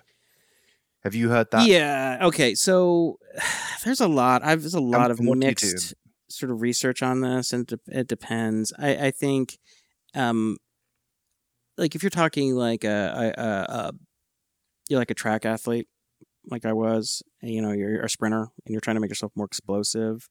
You know, you would probably be trying to activate more quick. You would be trying to activate and build more quick twitch type two, type two A muscle fiber instead of type Okay. one, which is a slow twitch. Um, but I've seen a lot of research and a lot of experts. How do you do that? Is that heavier, heavier weights? oh, so it's heavier and less reps. It's heavier, Yeah. less reps. But I've seen a lot of stuff that says it's not. That's not really true. Um, I, I think Hmm. it, entirely, and I think, yeah, if you're doing lots of really high rep stuff, you know, fifteen to twenty or something like that, lots of lac, you know, lactic lactic acid kicking in, that probably has a different effect. But if you're like staying in the ten to twelve reps, I don't think you have to do sets of three, right? And you can build. It's type two muscle fiber. Um, now you you can get really into the nitty gritty, you know, and if you're training for the you know your Division One, you know, wide receiver or Olympic at like there's a different level of of focus and detail about what's going to move the needle for you versus like you know a non-competitive athlete. So for us, you're like, dude, I just want to put on some good functional muscle. It doesn't really matter a ton as long as you're is time under tension. But what I think is when you do heavier weight, you're you're you increase the risk of injury, right? You're, if you're doing if you're doing one rep max to uh, you're you're you're you're always risking an injury at one rep max, right? Three reps, three reps Mm. is heavy. It's you know you can tear a pec. You're doing ten reps and stuff, especially if you're not doing like you know forced to failure, someone's I you know or, or forced negatives or these things that just totally blank. You're doing like a normal six, eight, 10, 12 reps. Your your your risk of injury is much much lower, not only for the muscles but for the tendons. And how many sets? Uh, Well, actually, because I'm also asking for my for me, like because I want to start. I'm going to start when Jack goes back to school. That's going to be one of the the new things that I do. Is going to be two two times a week, or possibly three times a week. Probably start with two times a week. Like, what should should I be doing? That like 10, 12 reps by by how many sets? For the uh, it- here's the thing, mostly it doesn't matter for you. Mostly it doesn't matter. I mean, I wouldn't be doing one rep max, but I wouldn't Right, be doing it sounds thirty like I shouldn't be- right? But it sounds like I shouldn't be doing heavy because, like, obviously, I'm I really Dude, gonna- you're 50, bad what, you're idea. 53, 54? Yeah, right? Fifty four. Okay. Like rule it's like you, you need to follow this with the Hippocratic oath, uh, oath like do no harm, right? Like Yeah. we're her, her injuring your shoulder is worse is like the worst outcome so you don't want to do that so don't injure yourself which is don't do stuff that could potentially injure please don't lift super heavy weight. Um, don't be trying to move things super quickly. Don't be too explosive. Just you don't need to do it. Like you're not a discus thrower. Like nobody cares. It's But- just but So do I? Do I like pick up a, a weight and like find out? Okay, I sort of feel like after ten, I can't pick it up anymore, and then that's the weight that I do. you know well for you honestly i would get a trainer if it's a you know somebody to It's Trainer. a trainer. So I shouldn't even just try and do it myself. no no no no Oh, okay well here's the thing Yeah. you do not have to have a trainer for every workout i'm not saying that because anyway george is gonna be like jay, you- jay Justin, you're spending a thousand dollars a month on this trainer like what, what are you doing you know you don't have to do that but what i would do is maybe get someone to meet with once a week for one session a week and he says all right look here's Right. what you need to do let's come up with a plan do this we'll we'll go through i'll work you out on you know thursdays you know saturdays and tuesdays you do work out you do these things just do these exercises we've gone through them like you need a little more support and oversight so you don't injure yourself you know because i think Mm. i think i mean anyone can benefit from an expert feedback and oversight. Everybody benefits from that. Even even elite athletes benefit from a coach working with them. In fact elite athletes who lose their coach tend not to be elite anymore who try to train themselves. They tend to fall out of the elite category. Um, but Hmm. for someone of our age in her 50s who have an accumulation of injuries you're this close to an injury. You're this close so you need but you can't do it you can't you can't do nothing because you're just gonna your muscles just gonna you continue to erode away and you get weaker and you're gonna get fatter because you have less active muscle your metabolism slows down but you know it's bad. So you need to be doing some kind of resistance work but you don't want to injure yourself. So i would highly recommend you get someone, even if they're an online trainer who comes in and says, All right, I'm with you over Zoom. We do a half hour together and we'll go through some exercises and you do those. And I know you're really good at finding all these kind of cool, like, hey, I found this great virtual trainer and they're awesome. And it's only that find something you like and have them don't don't take my advice. I mean, I can tell you a bunch of things that are going to be largely true, but I, I think it I think you would benefit from having somebody just create a plan. Do you like at, at 50 would you say you're notice like do you have like um I don't know how to put this like old body or like do you do you feel like you're still like relatively in your prime kind of body? Yeah, you know, I don't feel that different, but here's what I am different. But it's been this way for about 15 years or two. Like, and I've said this before on the show. I know it probably sounds kind of weird, but having been like a sprinter, kind of an explosive athlete, like I can generate a lot of power. And so I can go, but then I can quickly pull a muscle.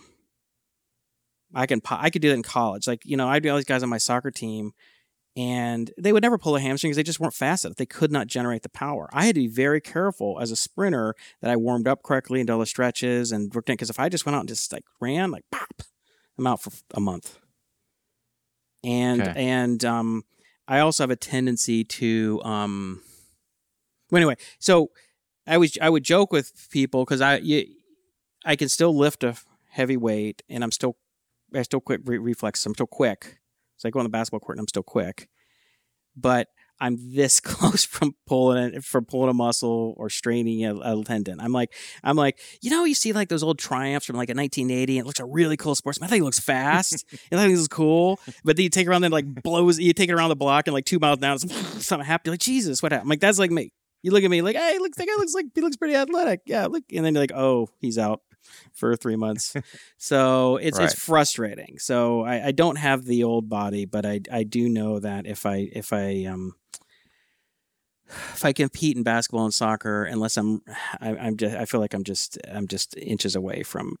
It's a mistake. I, I want to play basketball. Like, i mean, I, I'm aspiring to get back playing. If I could get down to 185 pounds and maybe do some real, really good like mm. yoga type stuff, something to loosen me up because I want to play. But I know. Yeah, I was going to ask, what do you do? Like, for, in terms of stretches and stuff, like, do you do much of that? Like, in terms of. I always stretch for like, I do like 10 minutes of five to 10 minutes of stretches when I get to the gym. I have my okay. routine that I've done yeah. that, you know, that I've ever since I was played soccer in college. It's, ba- it's like 80%, 90% of what I did for my soccer stretches, you know. So you're, and you're do, still doing five times a week right now? Six Five typically, days. if I'm if I'm in town. So now that I'm in town, not going anywhere, hopefully for a while, I'll, I'll do every uh, Sundays are my day off. And so what I was doing in the initial weight loss, I would just do cardio. I do try to do 500 calories of cardio, you know, which I'd mm. go over. I'd usually do it over three machines. So I do because I was get so boring on one machine. So I go seated bike, one one certain type of cross trainer, then another elliptical. So 150, 200, 150 calories or whatever, and done. You know. But I started yeah. wanting to lift because I was like, you know, I'm losing a lot of weight and I don't want to lose muscle, so I better start lifting. And yeah, and um, I'm just not. I need to experiment with this because I'm a little worried that I'm not going to lose weight lifting like I did with cardio. But what I think I'm going to do is lift six days a week with a three day split, and then do like 200 cal 200 to 250 calories of cardio after that. What does three day split mean? So um, you would do like a upper you would do push with your upper body, all your push exercises, bench press, shoulder, tricep type stuff. That'd be one day. And the next day you mm. you would do like pulls, so it'd be like pull downs, rows, curls, shrugs. Anything with upper body that's like pulling towards you, right? Pulling down, pulling chin up, that kind of stuff. And then uh, leg day. And and um, I like to do that. Some people like to do the full body, but that just takes so damn long. And I'm like usually after like four or five exercises, I'm burned out. I'm like, ugh. So whenever I So how long does it take you? How long does it take you? I uh, so 30, in for six exercises. Maybe 35 minutes, 40 minutes. I, I, mean, it's hard to say. Like, yeah, something I would, I would guess like 35, 40 minutes. I can get through four or five exercise, four or five different exercises. So upper body, bench. I do like a pre, I do on a machine now just because it's faster. I yeah. do the, you know, bench and then I do the uh, uh, overhead press and then I do pec deck which is kind of pulling in, and then I do a, a, tricep extension. So four on push day, and then pull day I do pull downs like the pull up on the machine, and then I do like the seated rows, and then I do uh, curls, hammer curls with dumbbells, and then I do like shrugs with like hundred pound dumbbells or something. And, and, so and, and stomach, and I do and, and I do abdominal. So on those weight days, you're like in and out within thirty minutes. Well, then what I will do is I'll go do like um, 250 calories on the elliptical. So maybe you know another 25 minutes on the. So so it would be less than 30 minutes for the weights, but you also do the stretches. So yeah, so get there, probably seven eight minutes of stretching I mean, I'm I'm not right. a I'm not like a, a yogi or something. So it's don't don't be too impressed. Right, I get right. in there and I do a few back and you know ten seconds here, ten seconds. You know, um, yeah. but I do more than a lot of people. But you know, it's someone who's really in stretch and you're like, well, Jason, if you really want to stretch, I'm like, ask it. I'm not going to stretch for 40 minutes. Um, and uh, then I do li- then I lift. But you know, I always have to do like, especially in the early ones, do like two couple warm up set, two three warm up sets. So it's not like you just jump in and do three sets. Like okay, three or four as I'm getting warmed up, and mm, then okay. kind of build into your working sets, especially for your compound lifts. And then um, I try and get that done. And I, I, you know, I don't watch the clock that closely, but I'm, I'm trying to remember. But it's probably let's call it 35 to 40 minutes, and then go do, you know, 20 uh, 25 minutes of cardio. Mm. I mean, so you know, okay. it's uh, it's an hour and a half kind of thing. Six days a week, maybe something like that. Maybe not. Maybe, no. So if I get here, uh, so I would leave home around six, ideally around six fifteen, and I'm probably leaving the gym and so they get the gym in ten minutes. Or so you know, it's it's less. More like an hour and fifteen minutes at the gym, hour and twenty minutes. It's just like so much time, six days a week. I mean, I it's just it's a lot. Well, okay, so here's a couple things. Hmm. You don't have to do nearly this much. A. So just because I'm doing that doesn't mean you have to do that. Um, B. I like it. Like I like I got to get the hell out of the house. I've been in the house all day. I've only left for lunch. Come six six thirty, I'm gone. Like I'm still like that 13 year old kid. School's out at 3:30. I'm going to soccer practice or basketball practice or something. Like I I I need to go and and play a sport or something. And I, even though I'm not playing a sport, the closest thing I have is I go to the gym, and I always always feel de-stressed and refreshed after I go to the gym. Just sitting around the house and transitioning to I don't know eat, eating dinner or sitting. I mean, I feel like crap. Like you, you don't get any of the stress out. Don't you feel? Do you not feel that way? Obviously, you don't because you. Yeah, I mean, not really, but I mean, I but I but I really do want to. I really do want to start stepping things up now that I'm having, you know, seeing such good results. So, by the way, I, I hit my goal. My two, so my really big goal was to get to 250 um, on, uh, blood sugar. Dude, that that yeah, that chart, that blood sugar chart was cr- killing it. I was like, dude, that's all. I was like, that is uh, awesome. The so it, let, let me just oh, you saw let, the, the, let me just say one yeah. thing before we get because I want to ask you about that. Yeah. Yeah. I would just aim. I think it's better to do 30 minutes six days a week than to have like your hour a day or whatever. Just do 30 minutes. And you, what you could do is three days a week of lifting and three days a bit week of cardio. Yeah. Whatever it is. I mean, I, I yeah, I could do that potentially. It's 30 minutes. It's not a big deal. Just Yeah. go and be like, okay, so I got these dumbbells or kettlebells and I do this 30 minute thing Monday, Wednesday, Friday, and Tuesday, Thursday, Saturday. I go and I do a, a fast walk, semi jog, or whatever the hell you want to do, you know, and do that. Just start Yeah. with that and do that. Just the way we're talking about layers of success. Or, you know, just start with something like that. Or if you, I'll start. I mean, I'll I'll start even smaller than that. Like I'll work up to that. but I'll do it up to every that. day. I'll start two times. Do it every day. Habit, habit, habit Gee. forming. Well, the the habit's going to be two times a week, and then three times a week, and then four times. a I, week. okay, I, I think, I think it's Look, better. I mean, it's been working so well, I, it's a different kind of app, But here, all your habits you're doing now are every day. that's. I guess that's true. I, that's would. true. Here's what I would do. Even if you said I'm going to do 15 minutes a day, do 15 minutes. a day. Just do it every day. I mean, you take Sundays off, Okay. but just do 15 minutes of dumbbells. You do your four exercises. You find four quick exercise. You do two, three sets of like 50, 20, 30 pound dumbbells or whatever, and you do some pull and some push. You know, I like that idea. I like that idea because I've I've I've had success with that approach before, so I like that. because idea. once you go That's like, oh, I did it on Tuesday and it's been through. Oh, I forgot Thursday. It's Friday. Oh, I missed Yeah. it. No, no. This is every day. You, you brush your teeth every day. You take a shower every day. Hopefully, you you you know you don't drink alcohol or, or coffee every day. You do your 15 minutes of whatever, and then you bump it up to 20. Because after a while, you'd be like, 15 minutes is kind of a joke. I can do 20. You know, and then Mm, and then what yeah. happens? You're going to get some results. You're like, I like these results. I want more. Maybe I should do just a little more workout. You know. I yeah, I'm even though I haven't lost any weight yet, I just feel uh, the mental fortitude to really go for it. I'm just I'm I'm in a good, very good mental space about this whole thing right Okay. now. I don't care what the workout is. I don't care if you're doing push ups or you're doing dumbbell things or you're swimming or you're whatever. Just do it every day. Every day. You know, okay. or, or or do Fair enough. something every day. You can rotate between different things, but just you know, at this time every day from five to five twenty or five fifteen, Justin does his workout. But before I do that, I want to keep before I because I am going to do that, and then I will commit to that, and I will commit to that to post to the Discord. Before I do that, I want to see how far I can go with food, with just basic food, because I want to see how far I can get with the blood sugar, and then I'm going to flip onto that. Yeah. So, but also, it's also going to be because of you- um, when Jack goes you don't back really to want to school. work out. No, I'm going to do it. No, I'm going to do it. You'd rather eat less I'm going to do it. Then I've got to, I've got to, I've also got to, I've also got to build up. Oh yeah, right, right. no, no, no, no, no, no. That's not it. That, that- I want to. I'm not eating less food per se. I'm eating less fat.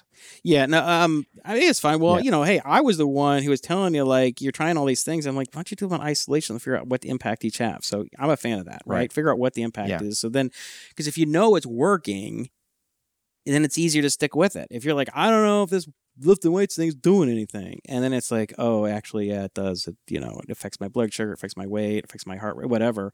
Then you'll do it. You know, you should know the input output relationship, know the function. So I've been doing this tracking for like 25 days at this Yeah, the glucose track leak. So yeah, I, I saw your. Yeah. I've been watching your charts like everybody else.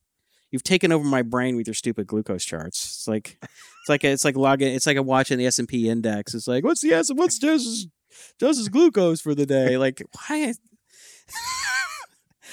it's like but you must admit it's going in the right direction. is. If it was going in a bad direction, I'd be like, dude, I'm not watching it. Turn this thing out. You're, you're making me. It's like bad news. You get the bad news Yeah. chart. Um. So, but it is. It's good news. You're making progress. I'm glad that you're the Irish are gone, so you can actually like consistently lower because you would like spikes. Oh, there's some spaghetti dinner they had. You know, oh, there's they went out Yeah. for pancakes. You know, so you can really see the change since they left. yeah. right? It's like, dude, like, yeah, well, that always happens. You have visitors and like everything goes to crap. You don't exercise, you crap. We had a great time, but it's like, you know, um, but so you, you're, you're, you have these like rolling average averages of like 14, 7, three and two day or one day, something. Yeah, 30 day, 14 day. so why don't you give us the seven day, three numbers day, so yeah. people who aren't, So Um, so um so the the 30 day this was basically the rolling average was 278 um with uh, like 67% in the very high range 29% in the high range and 4% in in the actual good range so Not good. 4% that's not good.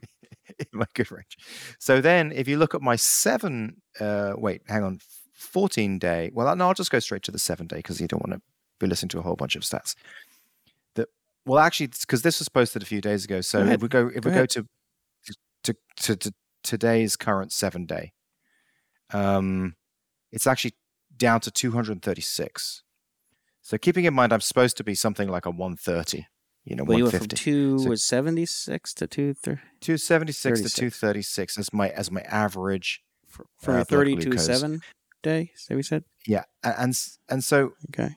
but more importantly is that for for for the 30 day average i was 67% very high hmm and very high is, is really You're bad. Damaging. you're doing damage to your body. you you get you get strokes yeah, you but know, you're you're like- incurring damage as you do that. This is not good for your Yeah. body, your organs. so i'm down to 32% very high Okay. now um 57% high and 11% in range so basically i've gone from 4% in range to 11% in range so i'm Still, still, still don't like that very high still- number, Justin. I want this lower. I'm not i'm still as- fucked right as since you now have your glucose chart in my face and my brain. I get to have opinions on it. And my opinion Oh, yeah. is I don't like how much time you're spending in the very high range. Get your shit Oh, together. Like let's get this down. What do you got to do? So what have you been doing? Well, actually, this, this this could be a case for starting the exercise sooner because I think that will really make a make a next level shift. But I mean, the the going down of it, it's really just about it's it, it's a flywheel. You know, it's it's um it's this inertia that's been created by having so much fat inside the muscles and in the bloodstream, and um, as I clear that out, the numbers will just get better. So it's like it's what they call a it, simple glucose fact. sensitivity. So fat, having a lot of excess fat in your bloodstream Yeah. makes you Mm. inc- increases your glucose sensitivity. Is that am I saying that right? Yeah. I'm not an expert yeah, on ba- this. so- basically increase your your insulin insulin resistance. resistance, not glucose. So insulin Yeah, resistance. So sorry. insulin resistance is like how well insulin does. So the less the, the one because it blocks it blocks the function of the insulin connecting to the receptors. Right. So I really I'm just this is kind of like a fat flush like out of my system Flush that fat. and and then and then things will get better. But and you know I really sh- that's why I should probably do exercise to be honest because that that just flushes exactly that faster out of the out of the muscles. Yeah, of course. Yeah. Um. So- Well, what have you changed in your diet to make these improvements? Because the last couple days were really good. I mean, it was lower than that. The average was like a 200. I have been. Am I right? it was like a um, 200, right? Give or take, just over 200. Yeah. Well. Yeah. Okay. Let me let me let, the average for the wait. Let me just look for the last. The last three days, average has been 206. Yeah. What what percentage in the very high uh, range? Uh, four percent. Okay. Very high. And that's the talking. Yeah. As as as an Yeah. equity holder in your data chart, your equity is an equity holder in your data chart, your glucose data chart. Um, Yeah. I mean, I I, dude, want more of that. if we're going by the last three days, I've been four percent very high, seventy-two percent high, and twenty-four percent in range. So that's gone from a four percent in range to eleven percent in range to twenty-four percent in range. Okay, so if this was a business, okay, and these were like I don't know cost savings or re- like what have you done to cause this? it is i have been eating food that i've i've basically the one number that i'm focusing on is fat. To eat as little fat as possible under 40 grams. So so like for example when i choose a meal it's like okay this has 7 grams of fat. That's fair enough. I can have like 4 of these you know? So i'm tr- i'm just really trying to keep it under 40 grams. I've actually been wavering between 40 and 60 So you need to you need to work real hard Um, with that. What are the what are the what are the high fat things that you're eating that you shouldn't be eating? Oh, but can I just Oh, say sorry, this, the second piece is the second piece is that I'm choosing things. I, I'm not just going because a, lo- a lot of like you know McDonald's bread that has no fat, but that's obviously going to make you go. White rice has no fat. Yeah.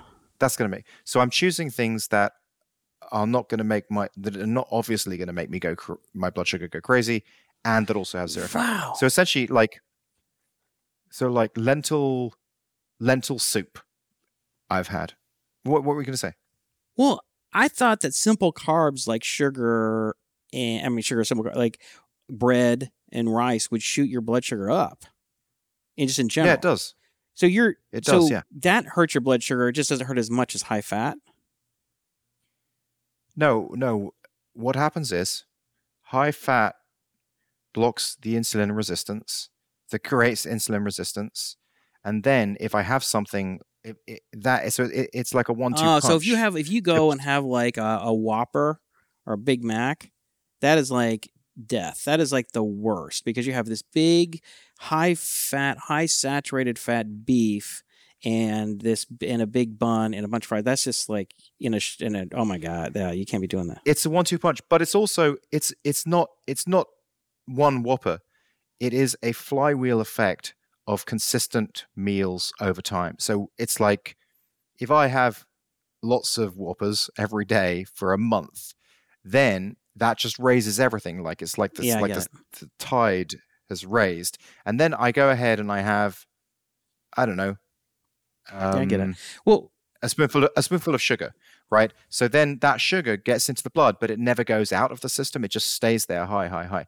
Now, if I just ate nothing for a month, then all the blood, all the fat clears out, and then I can have a spoonful of sugar, and then I'll get a little spike, and it'll be can gone. you do like like I do, which is you kind of you um try and eat you do eat the right food six days a week, and you have kind of a cheat day or a cheat meal or something where you're like, okay, Georgie, you know, I know Jack wants to go to Chuck E. Cheese on s- let's do it on Sunday, and just try and do these things on Sundays as much as possible. And the other days, you know, I got to eat my special stuff.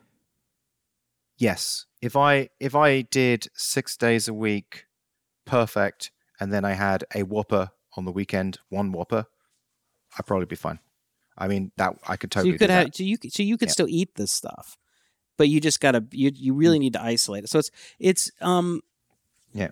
you know my own as this is like my own version of intermittent fasting right you, you can eat whatever you want if you're intermittent fasting if you don't eat you know i can eat whatever i want on sundays as long as the rest of the days i'm working out and eating clean or whatever. It, it wouldn't be an eat whatever you want situation for me though. It- but it's it's it's a it's sort of it's a like allow myself something to eat some some foods that stuff so you don't feel supposed to- totally yeah, deprived. yeah. you're like i love mm, yeah. you know georgie makes this awesome spaghetti thing and i like to eat it and we have that on sunday nights or something. But the one thing that I haven't spoken about so far and this is really driving the success here is the live chart. I'm looking at it and I'm thinking well I'm going to eat this t- this lentil soup right now because I know that's not going to peak things yeah you don't want to So it's it like the live chart is totally, and I'm thinking, right, I'm I, I want to post good numbers to the Discord, so I'm not going to eat this chocolate bar. I'm going to eat this lentil soup. It's driving everything. Yeah, well, that's why honesty in in, in, in transparency is so important for improving things. You have to know, have an accurate view of reality. What the hell's going on? That's why I say like weigh yourself every morning. He was like, how often should I weigh my weigh myself? All the time, every day, same time, every time you wake up, at a minimum. Then you'll know exactly what the impact of things are, and you you won't sit there. Oh, every couple weeks I wait. No, dude, just do it every day. Know what your numbers are. But you get that it's the gamification that's driving this. It's like I want to I, I really enjoy seeing all the likes and the thumbs up and I feel a really big sense of if I can do this, then people are going to be really going to like this. so that's really that's driving great. this. Like it's like that's great. So, so this wouldn't work if this that, would work that, if you were in isolation for you. I've done it in isolation, but I can't imagine it working forever. Whereas I can imagine this working forever because I can keep on going down, and then once I'm down, then I can keep it really good, and then I can then I my next thing can be to build up muscle and get rid of fat, and and so this can be something that can last for years and I'll I'll be yeah. So you know, we were, when I whenever you know when I, I, initially laid out those odds for you, and I said here yeah. are the odds, and I think based on historical precedents, they were fair odds, and um, you know, I went out to three months, and I think for you, the first two weeks is the extreme danger zone for you.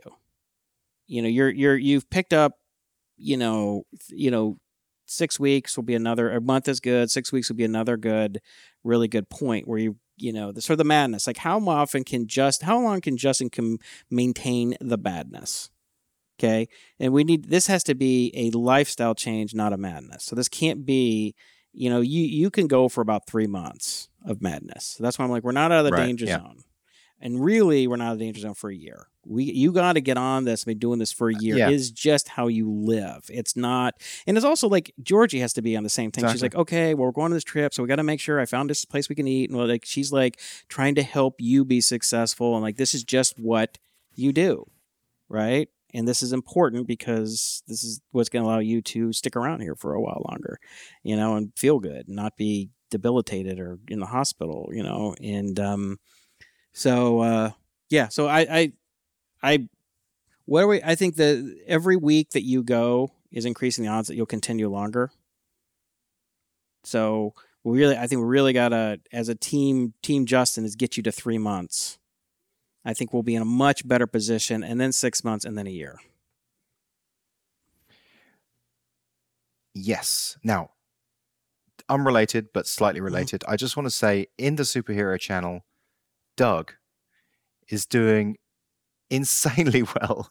He's losing. He's been losing one to two pounds a week, and he's doing he's doing his runs and he's doing he's eating the, food that he's eating.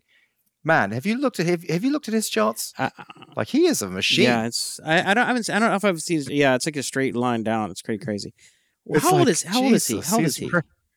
I, See, I, I did know. that when I, I was 44. The first superhero, I went from 207 to 183 pounds. Yeah. And uh, like four months, five months. I can't seem to do that now, and I feel like I'm doing the same stuff. So I don't know. I think it's hard. I get. I think it for whatever is for whatever reason. I don't know if if I'm misremembering what I did or what I ate, but if and it's a little hard. I wonder how old he how old Doug. If Doug is in his fifties, do that. I mean, that is like I mean, that's good either way. It'd be really amazing if he's in fifties. If he's like early forties, I'd be like, okay, still amazing, but I I can believe I I I, I, I okay I could see it happening. I mean, he started at two ten, yeah. right? So he's only just only just ten pounds lighter than I am. He's, you know, mm-hmm. and uh, he's now just one. What, what is it? One eighty five. Damn. Yeah. So he's he did essentially he. Good. I kind of uh, that that's what I did, and then I injured myself really badly, and that's what knocked me out of the race back in 2014. The first the first incarnation of Project Superhero, but that's great. So, um, well, we're yeah. kind of coming up to the two hours. I know you're right, going to be so getting the, the, the text or the call pretty soon. I already have got the text. I've got the text. The, the text at at, uh, at 4:50. She said 10 minutes. So, um, any shows you want to mention? Um, no, I'm well, just the general uh, genre. genre. Um, do you say? I always ask you this. Do you say genre or genre? In, no, are you? I don't well, mean it's people. genre. What It's do you say? genre. Who said genre? Okay, okay, genre. Right. Um, People I who don't don't, speak to So, uh, other humans. people who don't speak people who don't speak English. So um the the Korean stuff, I really, I just really enjoy the Korean Koreans. stuff. It's so you quirky. gotta hear. It's so quirky and weird. Did did I tell you? Did, I I told you that the way that they do these shows, especially the kind of romantic comedies or something like that, like when it gets when it gets to, a, let's say for example, a romantic relationship's building up, okay, and it goes through the stages. Like the first stage might be they go for a walk together. You know, the next stage might be they kind of hold hands. You know, just like normal rom coms, whatever. But but what they you know how like uh whopper adverts like for for whopper or for uh, Mhm. food and the camera goes really close over the whopper and really Mhm. slowly and shows you the mouth-watering whopper so what they do is every one of those moments they do that like so let's say for example they hold their hands for the first time well then you'll get this really close slow photography over the hands holding and then over a shoulder and then over their faces, their lips, and their nose. It's so funny. It's so funny. I don't know how to. I don't know what the. But it's it's just the thing that they. do. it's it's, it's hilarious. Well, listen, I gotta go in But- a second because my my computer is basically telling me low battery, like it's gonna turn off at any minute. So let me just tell Oh. you two things. So um, on the show thing, so Okay. we went and um, well, say that we watched uh, Good Will Hunting with the kids, and that's course, like I was show. like a that was a great pick. So if anyone hasn't seen that in a long time, especially if they have kids who are maybe teenagers or something like that's a that's a good pick. Um, I think I think we're gonna try uh, one of the ones that I was thinking of was True Lies, which I, th- I think that might be kind of fun to watch. The Arnold Schwarzenegger one, yeah. Schwarzenegger one. Um, and let's see, I'll say last night. So we went to the movies. Sandy and the girls saw um, Barbie, the Barbie movie, and uh, Mhm. Colby and I saw uh, Gran Turismo, which was the race. The guy who like qualifies to be, you know, to be trained as a professional race car driver by winning a Oh, nice. sim competition. Um, so uh, you know, it was funny. What the the uh, the, the the so Gran Turismo is, is good. I mean, it's not great, but it's good. Especially if you're into race car stuff, and Colby's really into race car stuff. Like we watched Rush that movie, and we of course you know we went and raced those cars on a track and stuff. So it's it's it's a it's based on true story, but it's not really exactly how things happened. But it's a good movie, so I recommend it. So just before we started this show, Jason said, well, "I don't have much to talk about." It was so funny. I was walking in, and Izzy goes, "Well, how are you doing?" She's like, "Are you?" I was like, "I gotta do a show." She's like, "I said," I, I, she's like, "I don't have anything to talk about, and I'm tired." And she's like, "Well, I'm pretty sure you'll figure something out to talk about." Yeah, Even you'll my, work it out. my teenage work it out. daughter knows. This doesn't believe that. She's like, "Yeah, you'll." Pretty sure you'll figure out something to talk about. Um, one thing was funny. She said last night after the Barbie movie. So we we came to the movies about the same time, and the girls were already out, and I watched it. I'm like, "How?" And Sandy had a big smile on her face, and Ari had, and Izzy was like, Izzy had her arms crossed. She's like, "Oh my god, it was so woke, it almost gave me an aneurysm." Oh my God. just like, ah. so was like, she was kind of irritating uh, uh, her little sister because her little sister didn't want to hear it, you know, because she really liked it. And Izzy was like, "Oh my god," you know. But I'm glad I, you know, they they had fun. So I hear it's one of those movies that I think. You know the the political messaging is way over the top, but if you can just say, "All right, I'm just not going to take that seriously," the movie itself is fun. Is you know is that's what Sandy said. So especially nostalgic for for for women who grew up with Barbies when they were kids. Because in the end, it's like you're you're you're approaching it as if this is Barbie land. You're a little girl's view of the world with playing with Barbies, right? So you have to kind of think about it in terms. of. All right, that's a wrap. We're out.